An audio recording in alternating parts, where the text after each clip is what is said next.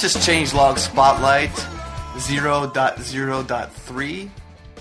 Uh, we spoke with Rob Pike of Google. He's one of the principal engineers at Google and also one of the leads behind their open source language called Go.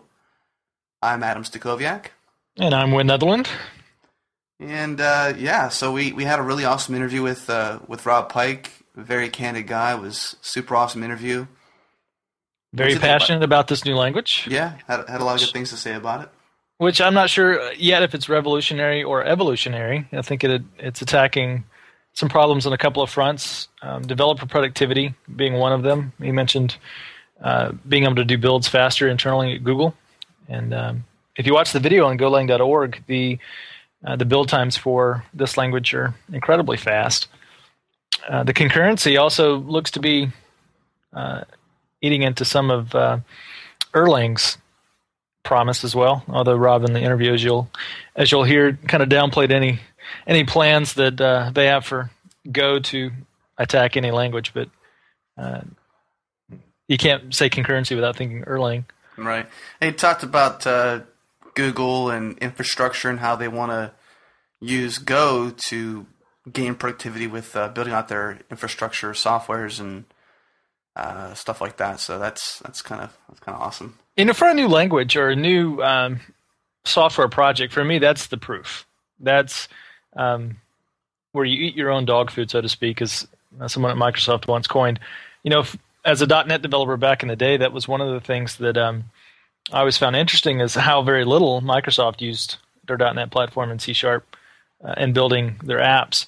Um, I think if Go is going to make a go of it, no pun intended, uh, they're going to have to get some inroads at Google and start building out some of these projects internally.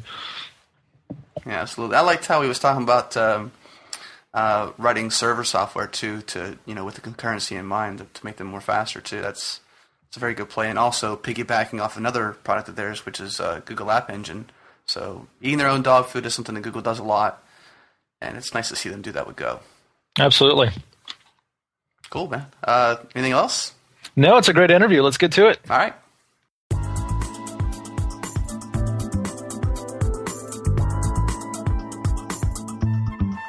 All right, so we're here with uh, Rob Pike. He's a principal engineer at Google Inc. Uh, everybody knows Google, and they've come out with this awesome new programming language that uh, is uh, getting lots of buzz. It's called Go. And uh, Rob, why don't you introduce yourself and tell us a bit about who you are?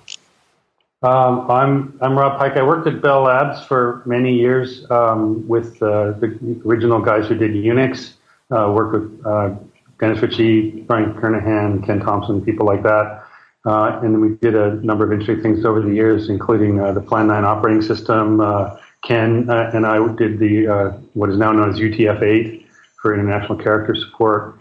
And about seven years ago, uh, I came to Google um, and um, been working here in the infrastructure department, building you know new pieces of the stuff you don't see at Google. Although I did do a little work on the Maps project early on. Can you give us kind of a, a brief history of Go, kind of where it came from, sort of the inspiration from it? Um, a couple of years ago, uh, Ken and Robert and I were doing a lot of work in, in C++, which is the main systems programming language here at Google uh, still.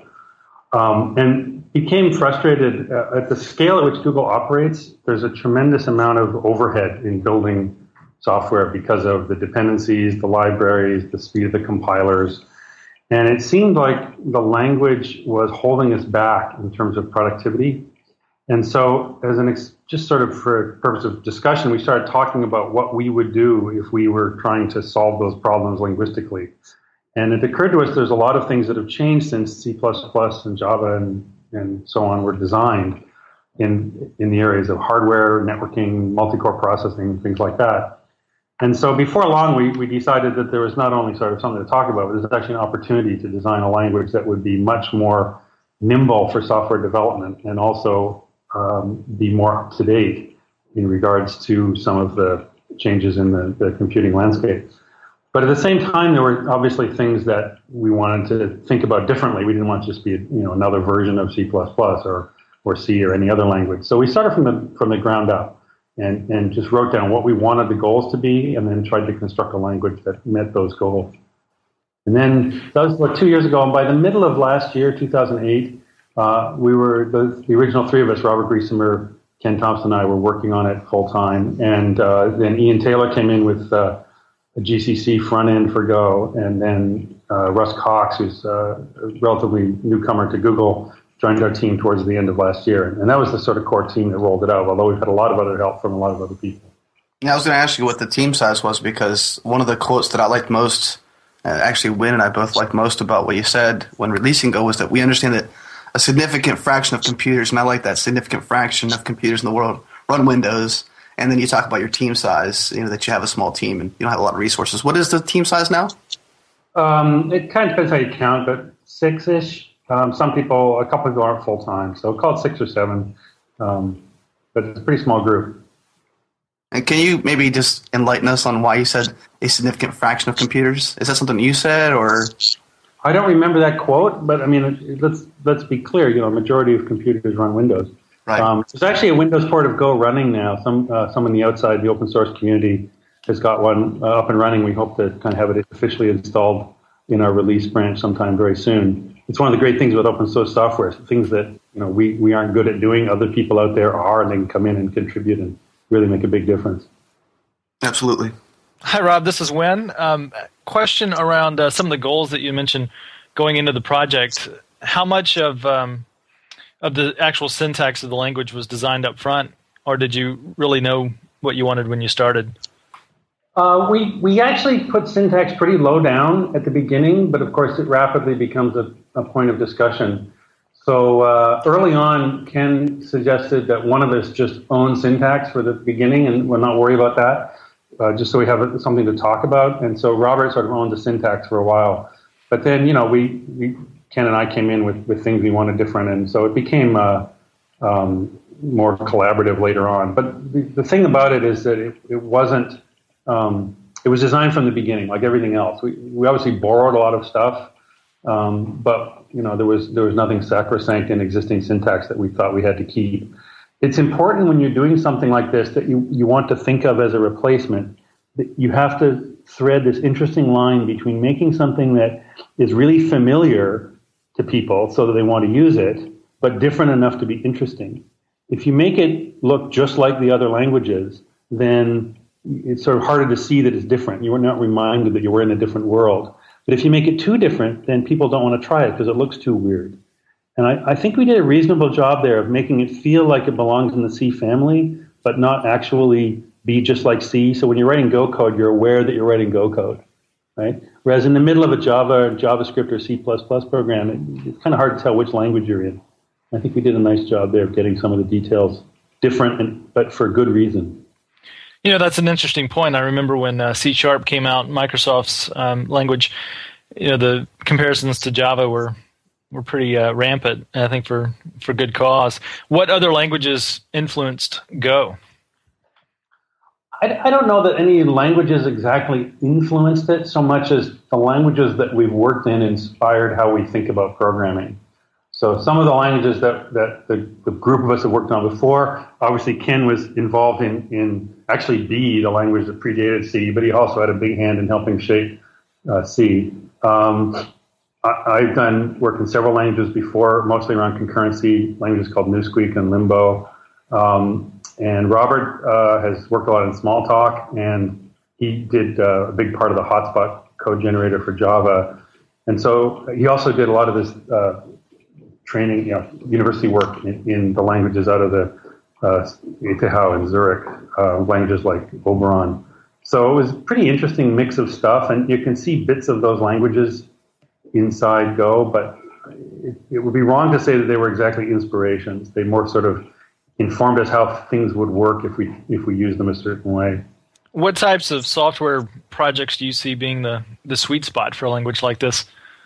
That, that's a tricky question. We definitely started the project because we wanted to write Google infrastructure in a language that was more you know productive.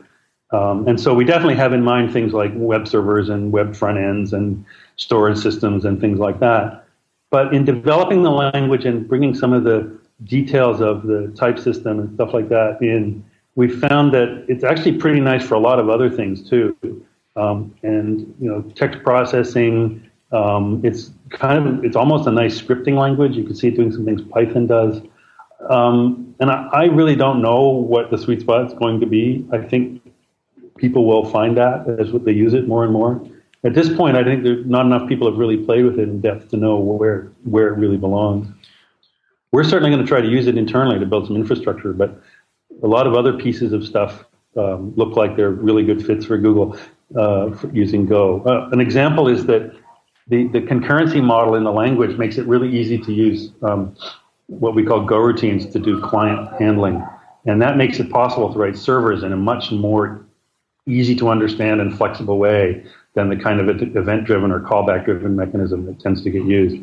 So people are already discovering there are things they want to write where Go is actually a really good candidate language, even though it's not as mature as we hope it will be. Do you see that being um, a play for Erlang type applications?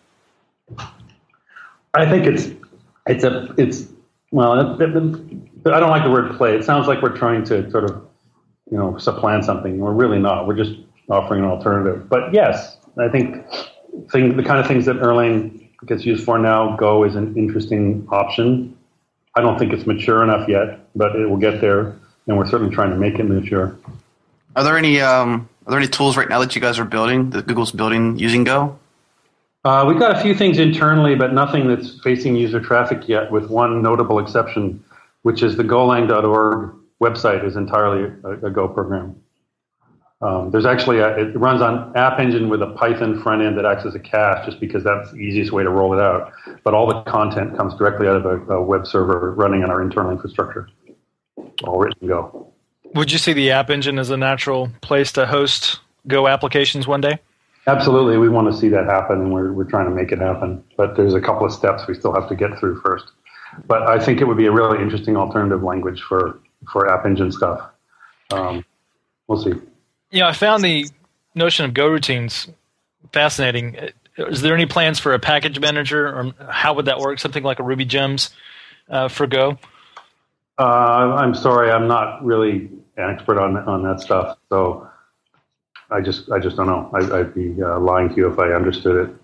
Uh, as far as distributing th- things at the moment, we're trying to keep everything in, in a Mercurial repository, which we we maintain um, because we don't really want to deal with packages and so on until things are a little more mature and stable. But I suspect sometime next year there'll be uh, you know sensible binary downloadable packages. But exactly what they're going to look like, who knows at this point. Is that a awesome. reasonable? Sure, sure. And I understand it's early in the life cycle here, and just um, it was a natural uh, natural fit, I would think, to to start sharing code with other other Go programmers, and want to know what kind of plans you you had on the roadmap for that. We don't have any plans. We'll we'll evolve them as we as we need them. You mentioned uh, in there. You mentioned Mercurial as the as the source code manager. Uh, any reason why Mercurial over Git? Uh, yeah, a very simple reason. Uh, code.google.com doesn't support Git. Ah. So we had a choice of Subversion or Mercurial. The advantage of Mercurial is that it was easy to write a plugin to uh, implement our code review process, which we wanted to uh, to take. Now, uh, van Rossum designed a, a, really nice code review system we use internally, and he's got this sort of sort rewrite of it for external use on code.google.com called Rietveld and all of the Go source code that goes into the repository goes through that process. And it's a really nice tool. And uh, that was the reason we went to Mercurial. We could make that work with, with Mercurial. Awesome. So, what are the next steps? What's on the immediate roadmap for Go? Um, we have two things we want to do in a big scale. We, we want to um, we have to build up the libraries and the implementation both. The, uh, the libraries are, are, spotty in places just because we haven't written everything we need, and there's lots of stuff to do. Um, and then internally, there's a lot of uh, runtime stuff, particularly around things like memory management, garbage collection, and so on, that really needs a uh, you know, redo. You know, now that we have the language designed, and not that it's all locked down, things are still going to be changed, but we have a you know pretty deep idea about how a lot of it works. It's time to go back and revisit some of the the concurrency primitives and the the garbage collection, things like that, and re-implement them with more performance in mind now that we understand the semantics. Because until we do that, it won't really be competitive as a, as a systems language. But we think the language is intrinsically capable of being pretty efficient. Some of the benchmarks we have that, that rely on just raw computation seem to bring it in the sort of C regime for you know, regular C as opposed to hyper optimized pragmatism C. Um, and then we just, if we get the runtime up another couple of notches, it should be almost as nice to use for, uh, as, say, Python or Ruby or something like that. But with performance, it's much closer to C or C++. And that's really where we want to get to. As far as language design goes, there's a lot of things we've talked about. Um, we're very careful about features because one of the things about Go that really makes it work, I think, is that the language was designed as a set of orthogonal features so that when you put two things together, you know what's going to happen. Um, and it's very important that as we as we add new features, things like we're talking about union types and things like that, that they work with the existing pieces perfectly, so that there's no surprises in how things interact. That's a lesson we've learned from some of the other languages that have grown organically. They tend to have features that don't quite intersect at right angles, and you get weird interactions with things. It's hard to explain what's going on. We want to avoid that very much. One of the things I found amusing from the FAQ was uh, the the reason for the name Go. That Ogle would be a good name for a Go debugger. Yeah, that's, that's just a little joke, but there is in fact the beginnings of a debugger, and it is called Ogle. So there you go. Awesome debugger. Can't wait to see that. Do we anticipate Microsoft coming out with uh, another language called No Go or No or something like that? Who knows what Microsoft wants to do? I don't think we're on their radar. Actually, I think they're happy with their common language runtime. I would like to see someone try to build uh, a, a, Go backend for the CLR. I don't know how uh, some of the type stuff is kind of slippery. For instance, it's quite difficult to implement Go's interface model using a JVM. You might have to add a bytecode to deal with some of the type stuff. Um, so for some of these existing systems, it's it's not that obvious how Go would run with them, but that doesn't matter for us directly because Go is a compiled language. We go right down to the raw metal. But for some environments, maybe you want to have something a little more VM-like. So for developers looking to kind of join the, the Go community after they go out to golang.org and, and get up to speed, where's the best place to get involved? Uh, well, that's the place to do it. There's a, a mailing list called uh, uh, Go Nuts. I think it's called Golang-Nuts is the full name on Google Groups. Uh, the links at golang.org to that. And join the discussion. Try it out. Um, my experience has been in the last couple of weeks. It's been a little bit crazy watching the response, which I, I've got to tell you was much much bigger than we expected. But that's gratifying. The people who've actually tried to use it to write programs seem to like it a lot. Um, there's a lot of complainers out there. There always are, but they seem to be the people who are, haven't really sat down and tried it. And I think that comes back to the point I was making about how the the the thing is designed. Um, it doesn't look very radical, but when you use it, you see it actually has a very different take on how things behave. And you can't really see that until you've really tried the language out. And some of the bloggers I've noticed have picked up on it. And they sat down to use it and they think, oh, this is kind of weird. Why are they doing that? And then they use it for a while and they say, hey, that's kind of neat.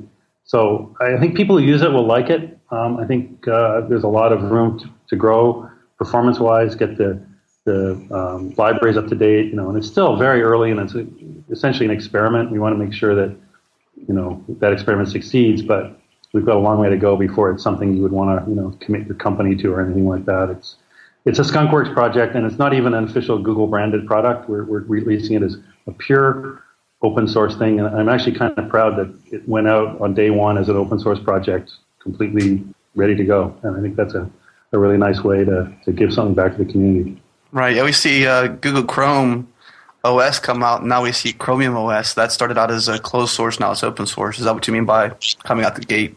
Yeah, I like, to, I like to think that you know this is because it is really an experiment for, for everybody to play with. There's really no reason to keep it behind closed doors any longer than you want to. I mean, we could have kept it inside for another couple of years and worked on it even more, but it's way more interesting for everybody to get it out there and make it. Absolutely, yeah. Well, once you get the community involved, you start to see all brand new ways of it being used, and you start to see um, a lot more growth and innovation happening once you start getting the collective involved. We see that with collective buying, everything from uh, you know social networks, the way they work, to collective buying, to crowdsourcing design or crowdsourcing, you know, code yeah. development. So lots of stuff happening. And I said there's there's a couple of ports that have been done to FreeBSD and to Windows, and some library work coming in. We're getting a lot of interesting contributions. So I, I think it's starting to take off. It's pretty exciting. Awesome. Well, uh, I think the only last question I wanted to, to probably ping at you real quick is like, besides Go and some of the things going on with Google and uh, open source projects involving Google, what's on your radar in terms of open source? Oh, from this, at the moment, I'm just so overwhelmed by this. I don't have anything else on my radar screen at all. Um, one of the things I want to do in the next, uh, you know, few months is get more Google internal development on Go, and that's going to be an interesting project. But that's not really open source. On the outside, I want to see more people use it, uh, get more um, real production stuff running in the net. There's already a few websites that are based on it, which is kind of fun. And I think the community will let us know where it's going, and that's really what we want to see. Very cool. Well, Rob, thanks uh, thanks a lot for coming on the show. Really appreciate it. We had fun talking to you, and can't uh, can't wait to see what happens with Go. Great. Thank you very much for having me. Enjoyed it. Thank you.